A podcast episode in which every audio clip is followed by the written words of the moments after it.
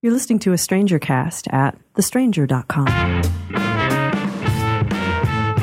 Hey, it's Wednesday, April 3rd, and I'm Eli Sanders, and this is Blabbermouth, the Stranger podcast in which we talk about what's going on this week. Dan Savage is gone, but don't worry, Rich Smith is here, and so is Katie Herzog sitting in the Dan Savage chair to talk about the situation with Joe Biden. Creepy Joe, as some are calling him. He now has, as of this recording, four women accusing him of inappropriate contact. He says he never intended any harm, but also he's a handsy retail politician. Is this disqualifying for Joe Biden's presumed run for the presidency? After that, the latest nuclear option shenanigans from Mitch McConnell and a Trump dodge on his attempt to repeal Obamacare. And then finally, Jasmyne Keimig and Charles Mudede are here to talk about the movie Us. There's a lot in it, and Jasmyne and Charles have a lot to say about it. But first, Joe Biden. Katie Herzog, hello. Hello. Sitting in the Dan Savage throne. The hot seat, yep. Are you feeling huggy? No, I am not feeling huggy. And I don't know that this is because I'm sitting in Dan's seat because I never feel huggy, but maybe I'm extra non. Don't touch me. Just, Eli, stop. Eli, stop. Stop touching me. Okay. Yeah. Dan is a big anti hugger. Like, just do not even come near him with an attempt at a hug. Um, Rich, are you? Uh, oh, I hug. Yeah, I do. Do you You need to cut that out, Rich. do you use the hugs as a Well, secret vehicle for a hair sniff? I don't know that that the sniffing is extremely strange to It me. It is and weird. animalistic and, and intimate. I- I don't even know if I sniff people with whom I'm intimate with. Did you just hear those two whiffs come out of my mouth like that? I Mm-hmm. apologize. Uh, no, you don't sniff people, but I, I, I, I sometimes I hug. But you know, you got to know when to hug, when not to hug. The sniffing. and- this is a this is a move that over the last couple of days I've been I've been pulling on my girlfriend. I walk up behind her and I smell her hair, and she goes, "Creepy Joe, You're creepy Joe." Creepy gross. Joe. So that's obviously what we're talking about. Joe Biden, who has not declared that he is running for president, but has all but declared he's running for president. Now has, by my count, this morning, four and maybe more by the end of the podcast, women accusing him of inappropriate hugging that frequently involves a lean in for a hair sniff mm-hmm. and maybe a kiss on the head On And- the back of the head. on the back of the head. So It's the the kiss you give someone when you lead them uh, across the plank or to their to the. It's a it's a, it's a strange fatal kiss. It's, this all like started with Lucy Flores. She's a former Nevada legislator who came forward over the weekend and recounted Biden unwantedly hugging her from behind, kissing the back of her head, and sniffing her hair before they got on stage at a rally in Nevada.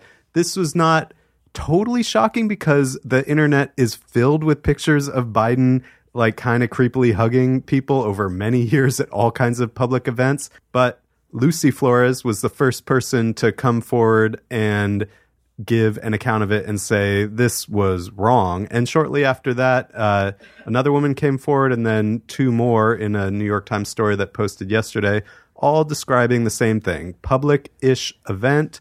Biden being very handsy, maybe a little gropey, but definitely unwanted in his touchiness and kind of creepy. yeah, What do you think, Rich? Is this disqualifying? disqualifying for the presidency. Mm-hmm. I mean, for two reasons, I would say. Yeah.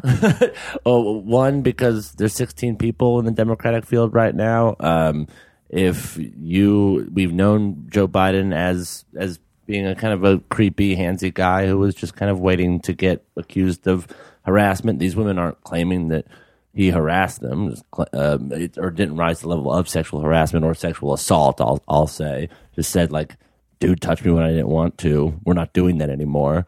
Um, more than the what he did was how he responded to what he did. He didn't say like, "Oh, Flores, I'm sorry.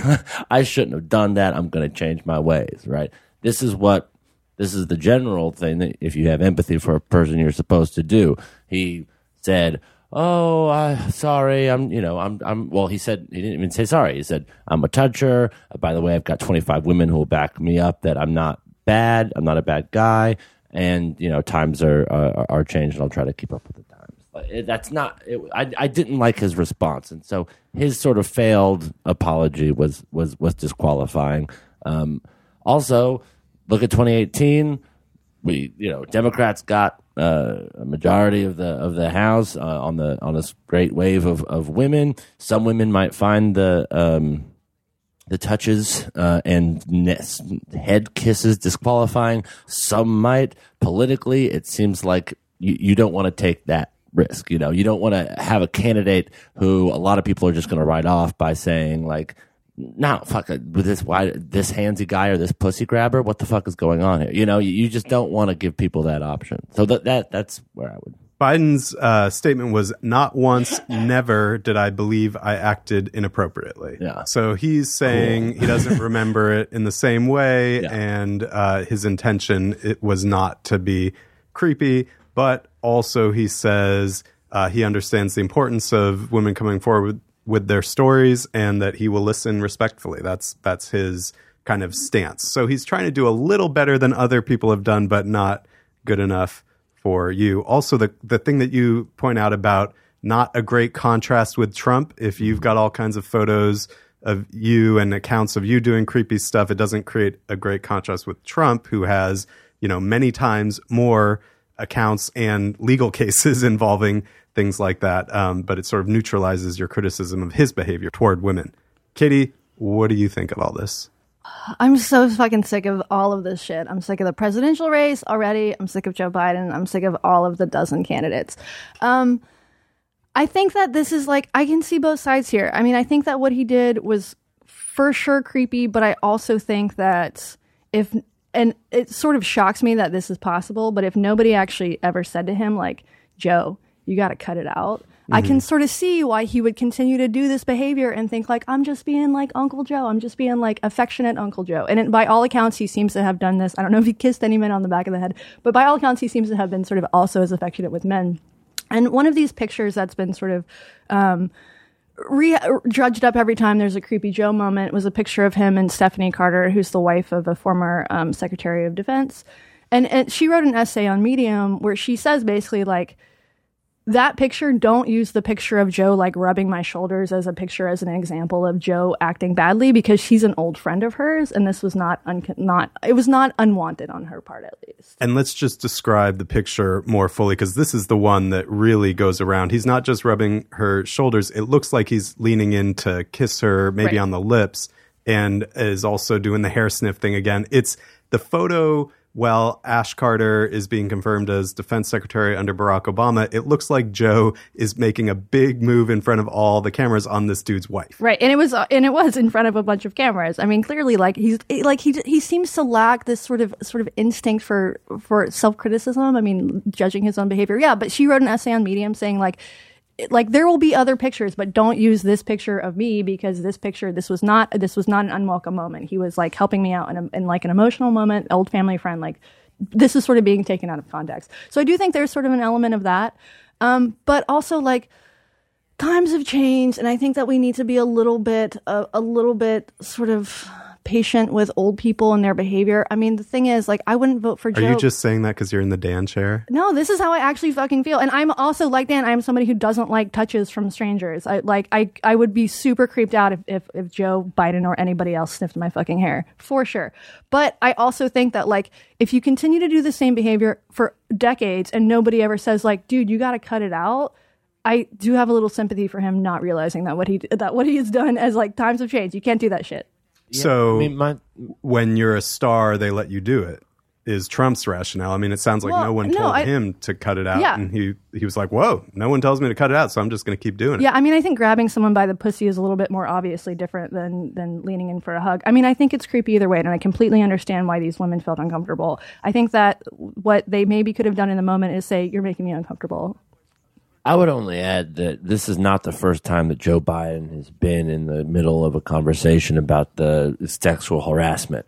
You know, he has spent the last 20 years alternatively uh, denying or apologizing for his role in essentially the prosecution of Anita Hill. He knows the uh, very well um, the conversations around um, uh, sexual harassment, what constitutes sexual harassment, what doesn't. I'm sure. I mean, there was a his whole Onion profile was about how he was like you know a sunglasses wearing guy who was scoping out the bay. Maybe he got you know he knows that he's perceived as a creepy person. There's no way he was that disconnected from the American people, Well, right? and if he was that disconnected from the American people, then he shouldn't be the president. I mean, I think it actually is possible that he is that disconnected from the American hmm. people. I think all of them are.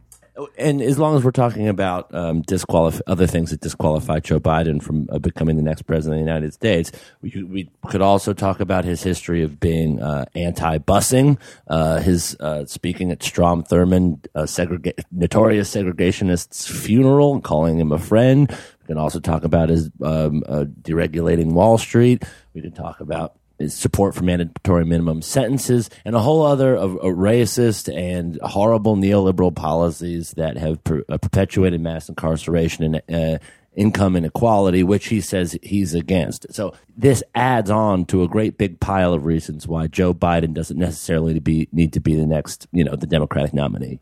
Aside from him being also really old. Yeah, he's 76 right now. Yeah.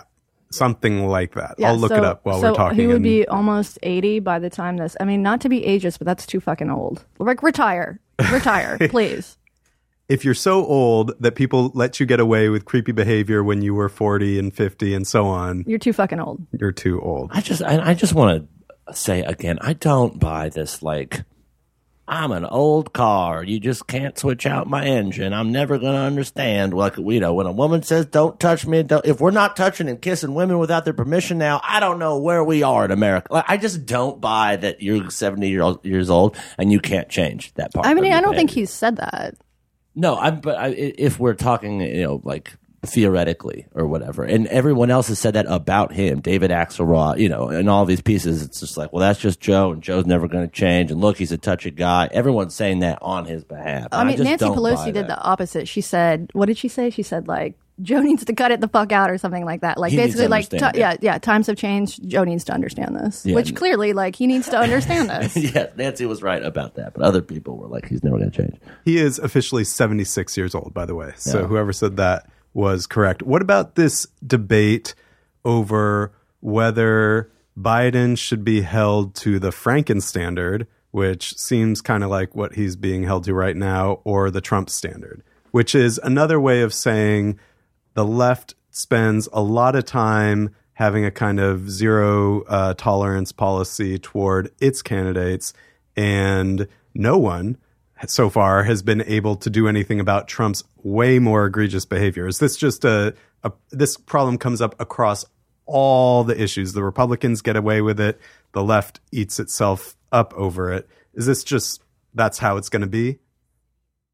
I don't know. Is the I guess I don't understand the the the frame. I haven't seen anybody saying like this is the last straw, Joe Biden. Kiss like like you're you're you're. There's out." plenty of people who are saying, and I mean, I'm not saying the difference it's between, for instance, Franken and Joe Biden. There's some nuance here that I hope everyone's appreciating. Uh, is that eight women uh, claimed that they were sexually harassed by uh, Al Franken? There were photos. He kissed them on the mouth on backstage without you know permission and ran away. Those power dynamics. He, you know, there, some staffers were involved. The um, the, so far, what we know about Joe Biden is he's t- hugs and sniffs women without their permission. That there, there does seem to be a recognition of the difference between those two. Well, but you are saying that he shouldn't be president because of it, and you're not the only one. I, what I'm referring to is an article in the Washington Post about this very thing, the, the Franken standard, and whether it's going to be applied in. what is the this- Franken standard?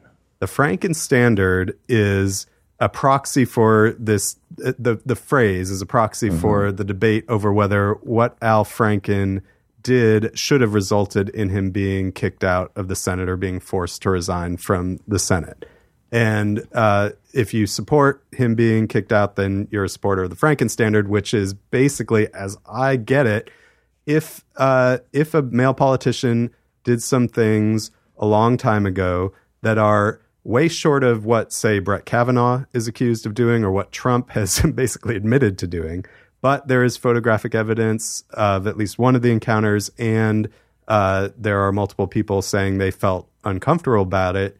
Even if he apologizes and even if he kind of makes the right sounds about how he's going to be going forward, he needs to resign because this past behavior um, is just disqualifying.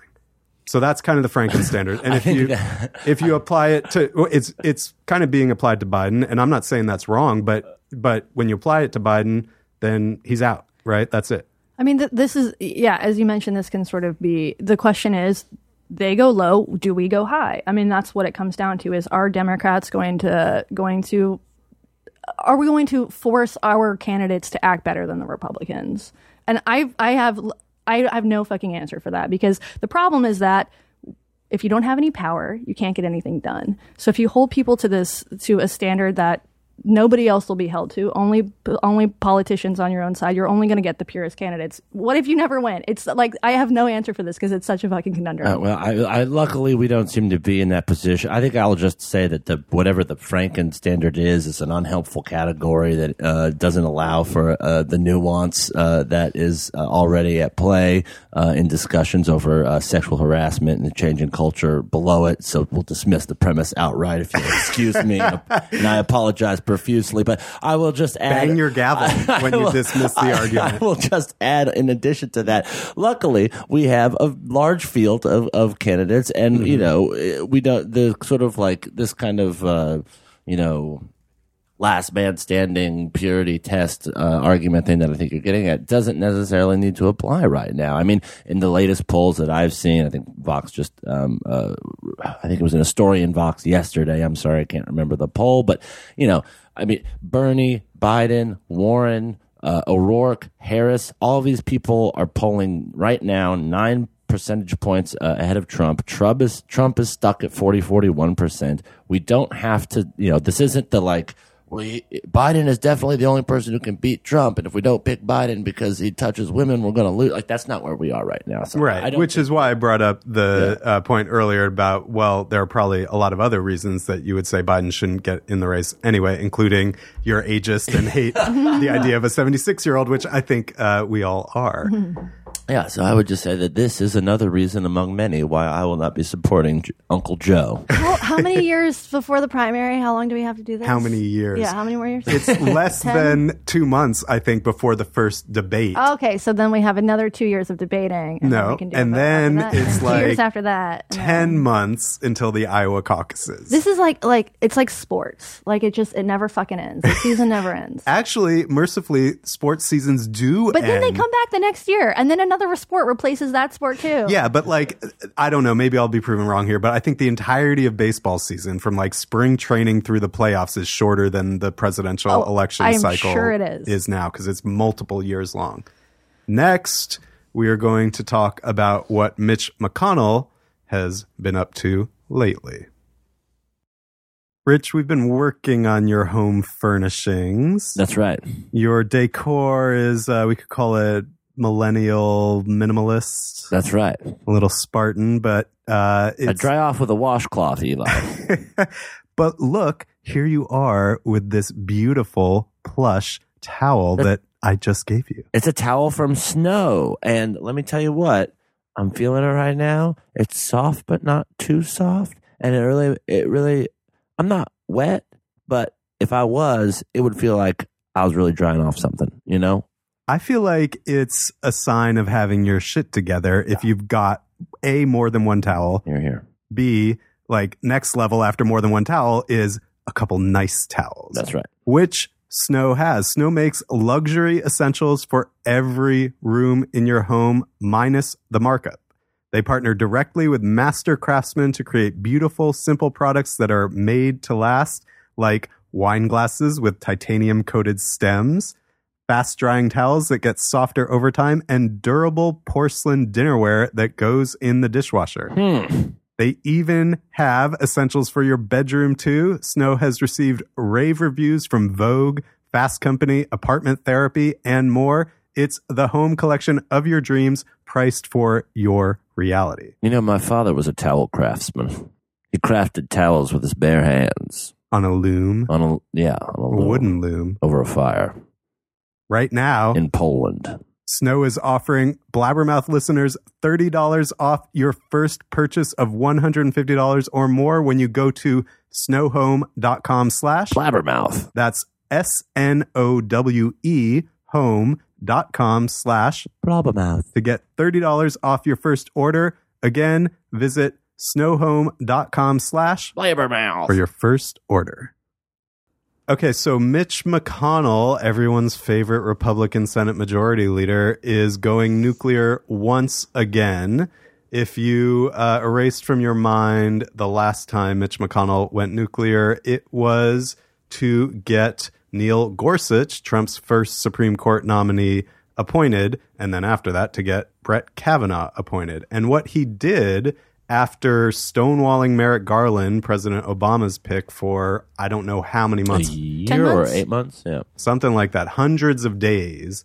Uh, after doing that, McConnell changed the Senate rules so that you don't need 60 votes to get a Supreme Court justice on the court. You just need 51, which he got with Mike Pence, I think, waiting in, at least in the case of Brett Kavanaugh.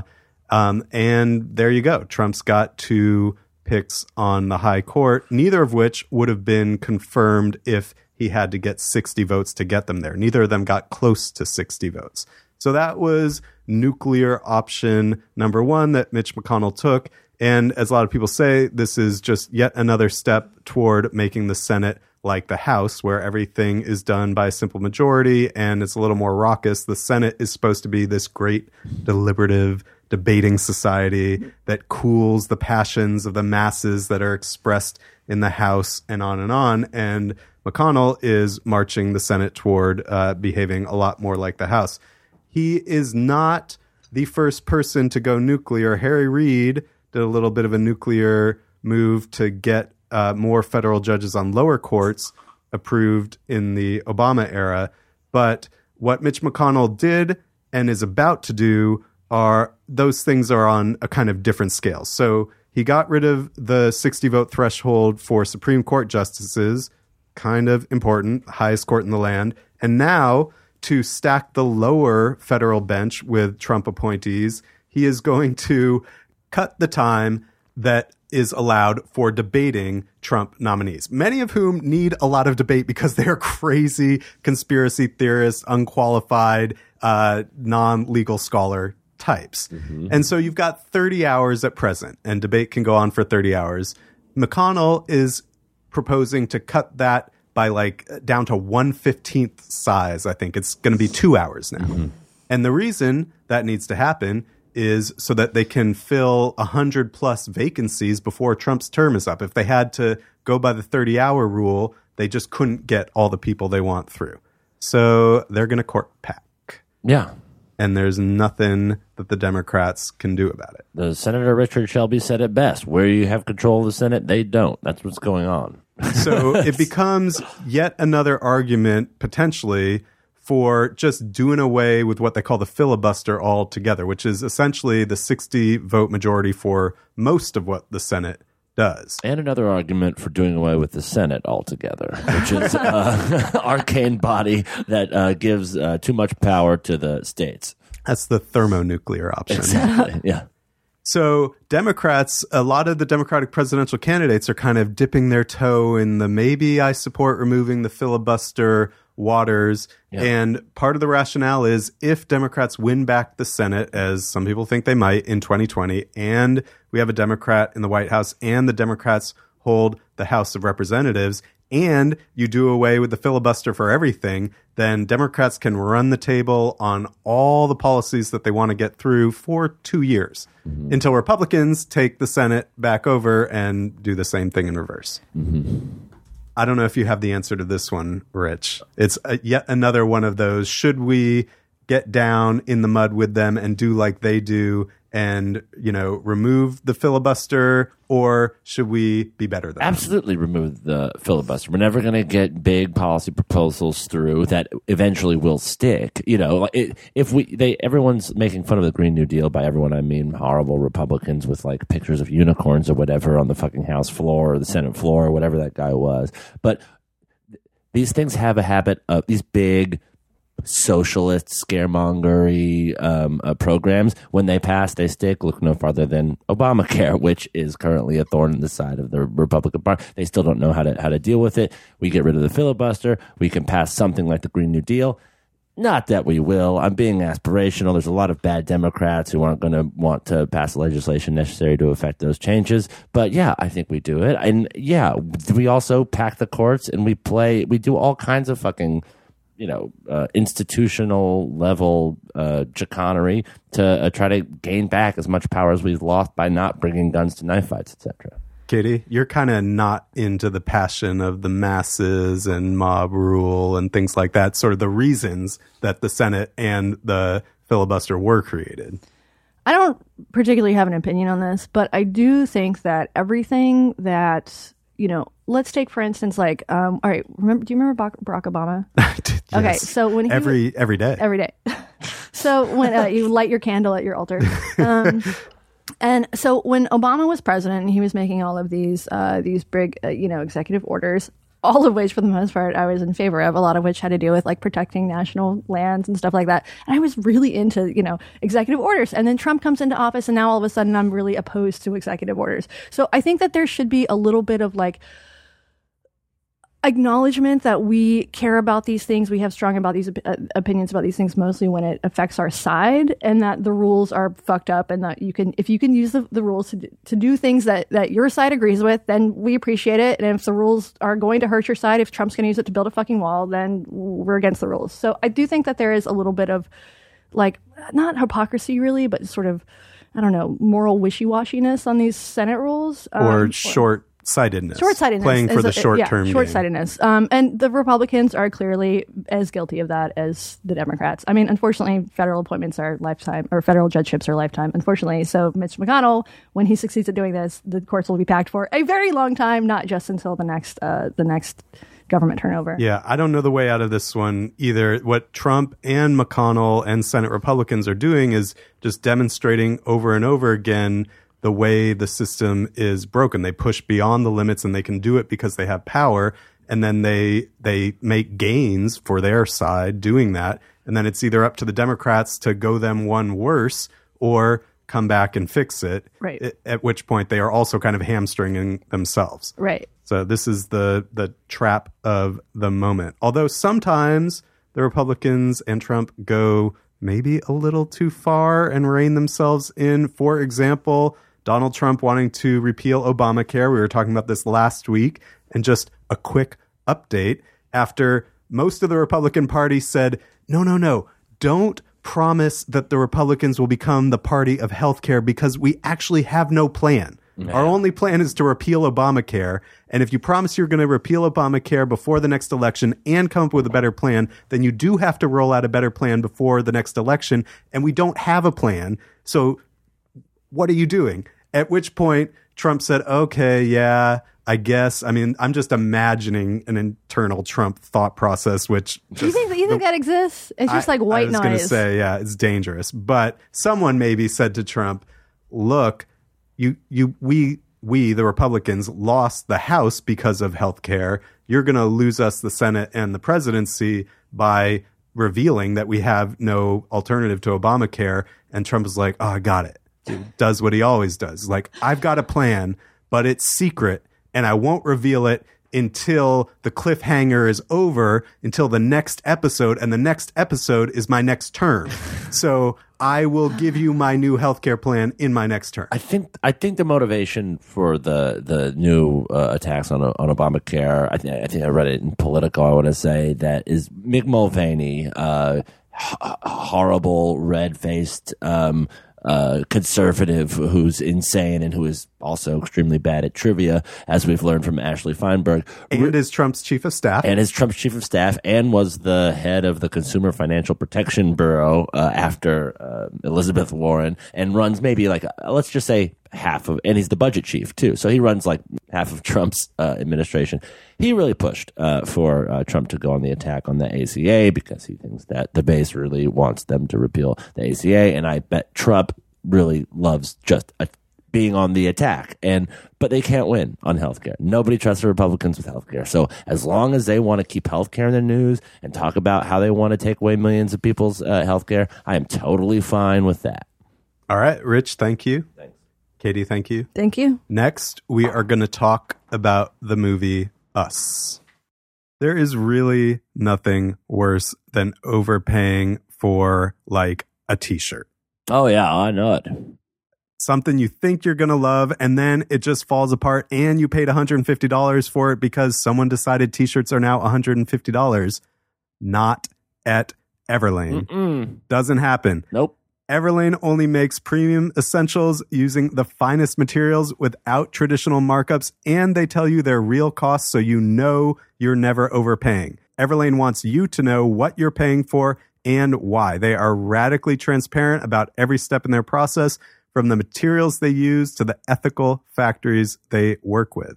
Because Everlane sells directly to you, their prices are 30 to 50% lower than traditional retailers. Everlane's clothes look better, cost less, and last longer. Essentials like their cotton crew t shirt are what they should be simple, stylish, made from quality materials, and not $150. Also, they look nice. That's right. So does the Everlane puffy jacket that I and you walked in with on this slightly cold spring day, Absolutely. and the Everlane jeans. It's completely um, serviceable jeans. They uh, keep out the weather and they feel soft. And look all right. I can wipe my hands with impunity upon them. Right now, you can check out our personalized collection at everlane.com slash Blabbermouth. look like rich or worse like me. Plus, you'll get free shipping on your first order. That's everlane.com slash Blabbermouth. everlane.com slash Blabbermouth.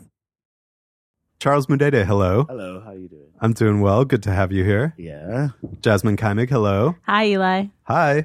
Um, warning to listeners of Blabbermouth. We are going to talk about Us, the new movie that has a lot going on in it. And sorry, the depth of this criticism is so profound that we have to talk about the whole movie to support it. So there are going to be some spoilers along the way.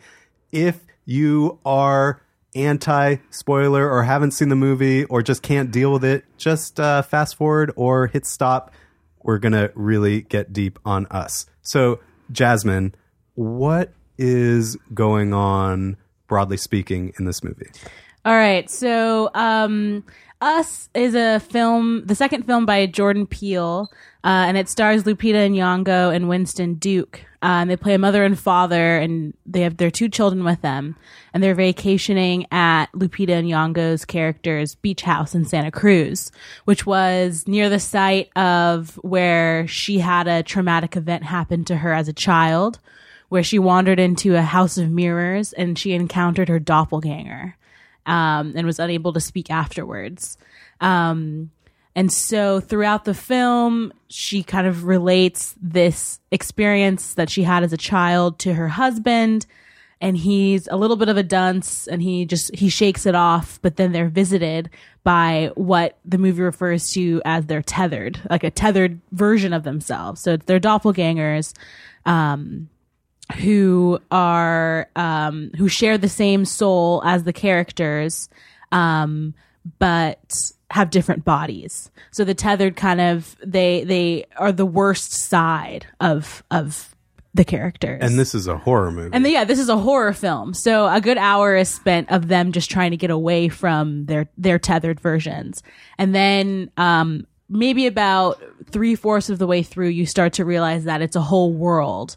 Um that everyone has this tethered other.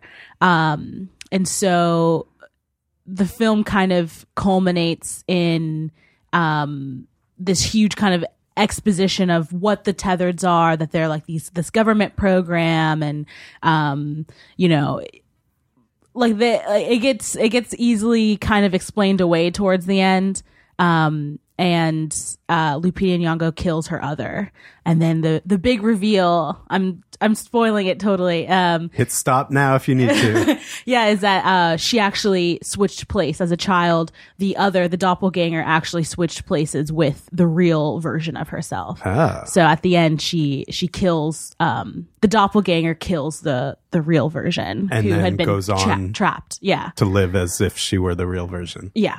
Okay, so the other thing that we should say, just in case anyone has missed this, is all of the characters, pretty much. I haven't seen it, but I've seen the trailers and so on. Yeah. The protagonists and uh, the people who are coming to get them are black. Right. This is an all black cast. Yeah. Yeah.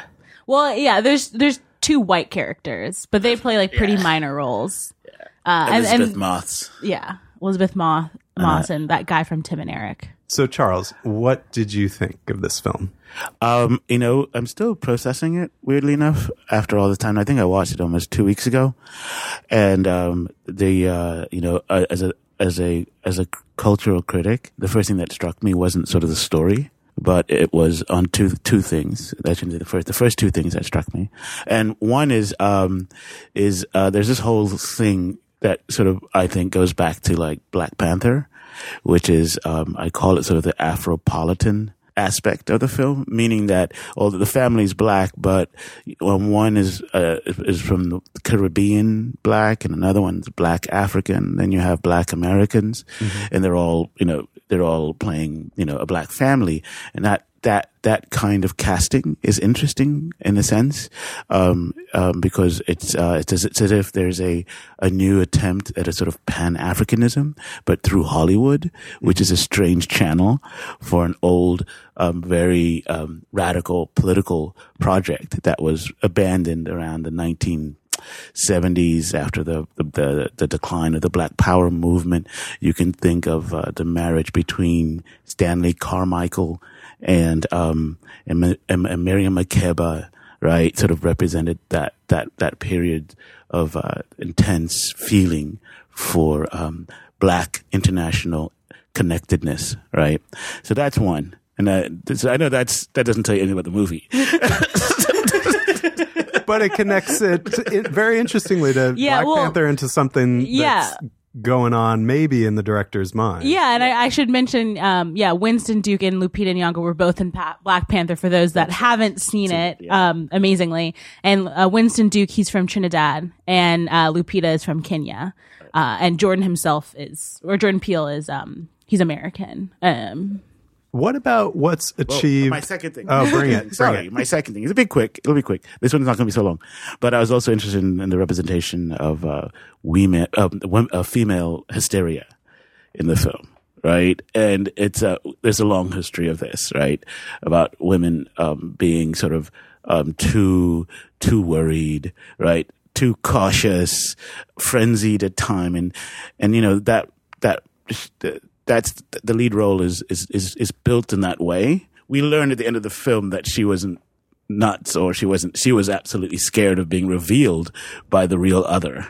And so that's the but so she has to go out i mean the performance has it, it really pushes that that that kind of uh that kind of um trope right? Of the unstable hysterical woman and yeah but then you realize it was all rational from the Right. beginning to the end Because I think Lupita, she her performance, like she kind of plays her cards close to her, right? And I think a lot of times in horror films, like I, I always think of um, Wendy from The Shining, right, where she's just screaming basically the entire movie, Right, right. right. But Lupita.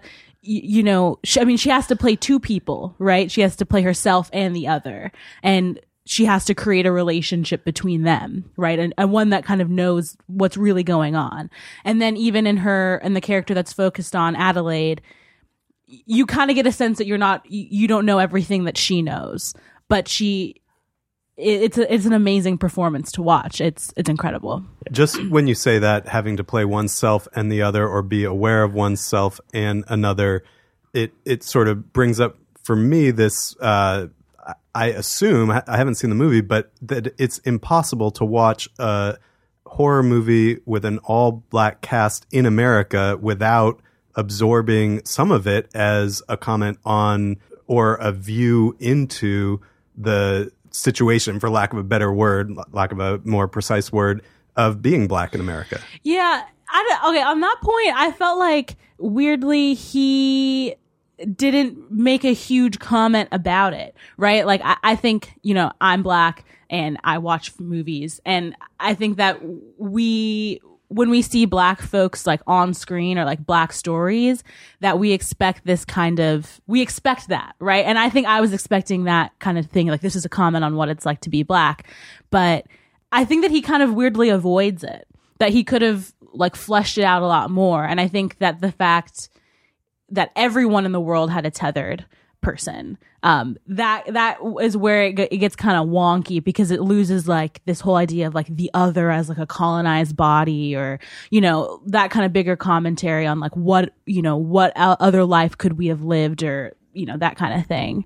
And so I, I don't think that it, it actually said anything super huge about race specifically. Like race is certainly brought up and is an aspect of the film but it, it's not try it's not trying to make a huge statement like Get Out. I think even in interviews he said that specifically, where he didn't really want to make it pointed about race. But like he did say that you've never seen a black man buy a boat on film, and that happened. that happened to us, mm-hmm. right? So I, he's he's certainly aware of it, but. I wouldn't say that I could point to, you know, this was about, you know, how slavery really is about the mind or it was like, you know, you know, like it's, it's not that at, at all, at least to me. So if so, uh, maybe I was, or sounds like definitely I was going too big with like what I would assume uh, would be part of the movie. Does it succeed then just as a horror f- flick? Oh, you know, um, uh, that I can't tell you. Um, because I'm not a, I don't follow horror films. I, I'm just interested in this particular horror film, right? And, um, and there's, you know, I mean, uh, there's a, I'm not sure if it succeeds. Um, I mean, I wasn't really, I mean, I can't say I was scared. I mean, I was always interested in interpreting what was going on more than, um, the, the, the, the, the, danger that the family was in, the, the spooky moments, you know, the tension and something breaking and all that sort of stuff. But, um, I want to say that, um, I think that the film though is, is, is the, the, the, is about race in a way and um, and only because um, there's two things. Um, one is if you ever watch um, North by Northwest by Alfred Hitchcock, right? There's a scene where um, Cary Grant gets on the train with his sunglasses. He's he's running from the law, right? And um, and he's he's served he's served um, you know he goes to the he's served by by different um, uh, um, um, men, right? And they're all black, right? And this, and I always watch that scene because to me, um, what's happened, what happens is because I I identify with the people who are, who are, you know, who are working the train as servers and whatever. They are, I always call it sort of this marginal blackness, right? So you, I always see the blackness in the margins in films like that. And then, and so I'm always looking at the side. I, I almost lo- lose con, you know, I'm not paying attention to Cary Grant. Uh, I want to, you know, I'll look behind him and see, oh, that black man looks just like my uncle, right? didn't you have a job like that or something like that? Was that what it was like? You know what I mean? And in a sense, what what I what I think that um, uh, uh, uh, us did was it reversed that, and so you're starting to see see white on the margin, right? And often they're you know dead on the street. you know? Yeah. that, that's sort of startling, right? Where they're just completely marginalized. You know, and you have to you have to see them. You see them, but they're behind, and they're not um, they're not driving the story, right? They're not um, absorbing the narrative. They are they are they are people you have to see over the shoulder or around, you know, on the side of the movie. And that, that was interesting. And I think that, that, that, I think that was deliberate. And the second other element I think that's related to race is, um, um, has to do with uh, the first person who dies in the film. Yeah, it was white. yeah, versus- And I, and I was like, wow, that that's a change. I'm not saying that all the time that blacks, you know what I mean? But it was it was striking. Yeah. And there's one other scene. Well, no, just go there with what you're talking about. Are you talking about how in a lot of horror movies or even action movies, the first person who really gets it is not the white guy. Is that well, the it's it's specifically the black character. right? right. In this- Always the first, and like scary movie kind of played around with that for Yeah. sure, and I, I think made it more of a thing. Yeah. Um, you know that like why is the black person always the first to die? you know, but I didn't I did notice that in and in then the there's film. a weird scene between two teenage girls. Well, two, uh, one black teenage girl and an, yeah, two teenage girls, right? One's black, one's white, and it is brutal. Yeah. yeah, and it's it takes it it it's uh, uh the the black girl beats the white girl, and it's a long scene, and it's probably longer than it should be. But I don't know. I was wondering what people white people felt about that scene when I was in the audience. You know, I wanted, I actually looked at a them. rarity Well, yeah, because well, you're you- the the person she's beating is a is a is one of the tethered is not human, I suppose. So it would be she's a she's a shadow Mm-hmm. of of a human teenage girl. So there's that. So she's not really killing or beating a, a white girl. but she looks just like um um the girl that she knows, like Hmm. the real person. and so what you yeah so you have the story but what you're actually seeing is this this is it's this very Oh. violent you know um ex- you know I mean, I could imagine the director saying to white audiences, "Are you able to see this story that I'm actually telling, Yeah. or can you only watch this and see a white woman being Yeah. beaten by a black woman?" That's right, and that's that's interesting to me. I mean, I'm not, I don't know how we could watch that and simply um, ignore the racial the racial aspect of it, right? And so there's so there's so those things in the film that I think color the movie. Ah. also maybe the first time we ever seen sister locks on on screen um i've never i don't think i've ever seen a character have lupita's specific um hairstyle at least in like a, a main right. hollywood film and i think that's also important because like you know there's so many different kind of natural hairstyles that are really common within the black community that a lot of people don't see and so i just want to give a shout out to jordan for including that really nice sister lock wig that lupita was wearing throughout the whole film sweating through it getting blood all over it so shout out to you All right. If you made it this far and you're mad about spoilers, why didn't you listen? But also, sorry for the spoilers. Go see the movie. Yeah, this- sounds Yeah. like it's worth it. it's Yes, definitely worth it's, it It's a it's worth watching. And, Charles, thank you. All right, thank you for having me here. Jasmyne, thank you. thanks eli And that's the show. Heads up, Blabbermouth listeners, we will be off next week, but back the week following. Don't worry. If you've got something you want to say to Rich Smith, Jasmyne Keimig, Charles Mudede, Katie Herzog, or me, call the Blabberphone 206 302 2063 or dive on into our Blabbermouth podcast Facebook group. Thanks as always to Ahamefule J. Oluo for making the music we use on the show each week, and to Nancy Hartunian for bringing our blabbering mouths to your ears.